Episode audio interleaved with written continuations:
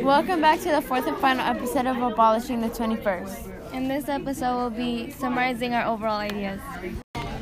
I think that our society hasn't changed this like in a long time because they don't realize that like they think that bef- since it was beneficial once in the past it might still be beneficial to us and they don't think about the new challenges that we have to face And I think that ignorant at the fact that there's been more crimes and more danger because of drinking, but they think it's really normal. yeah they think like oh it's fine like but it's causing a lot of problems which we had said before Um, the podcast is made to inform people why the 21st Amendment should be amended.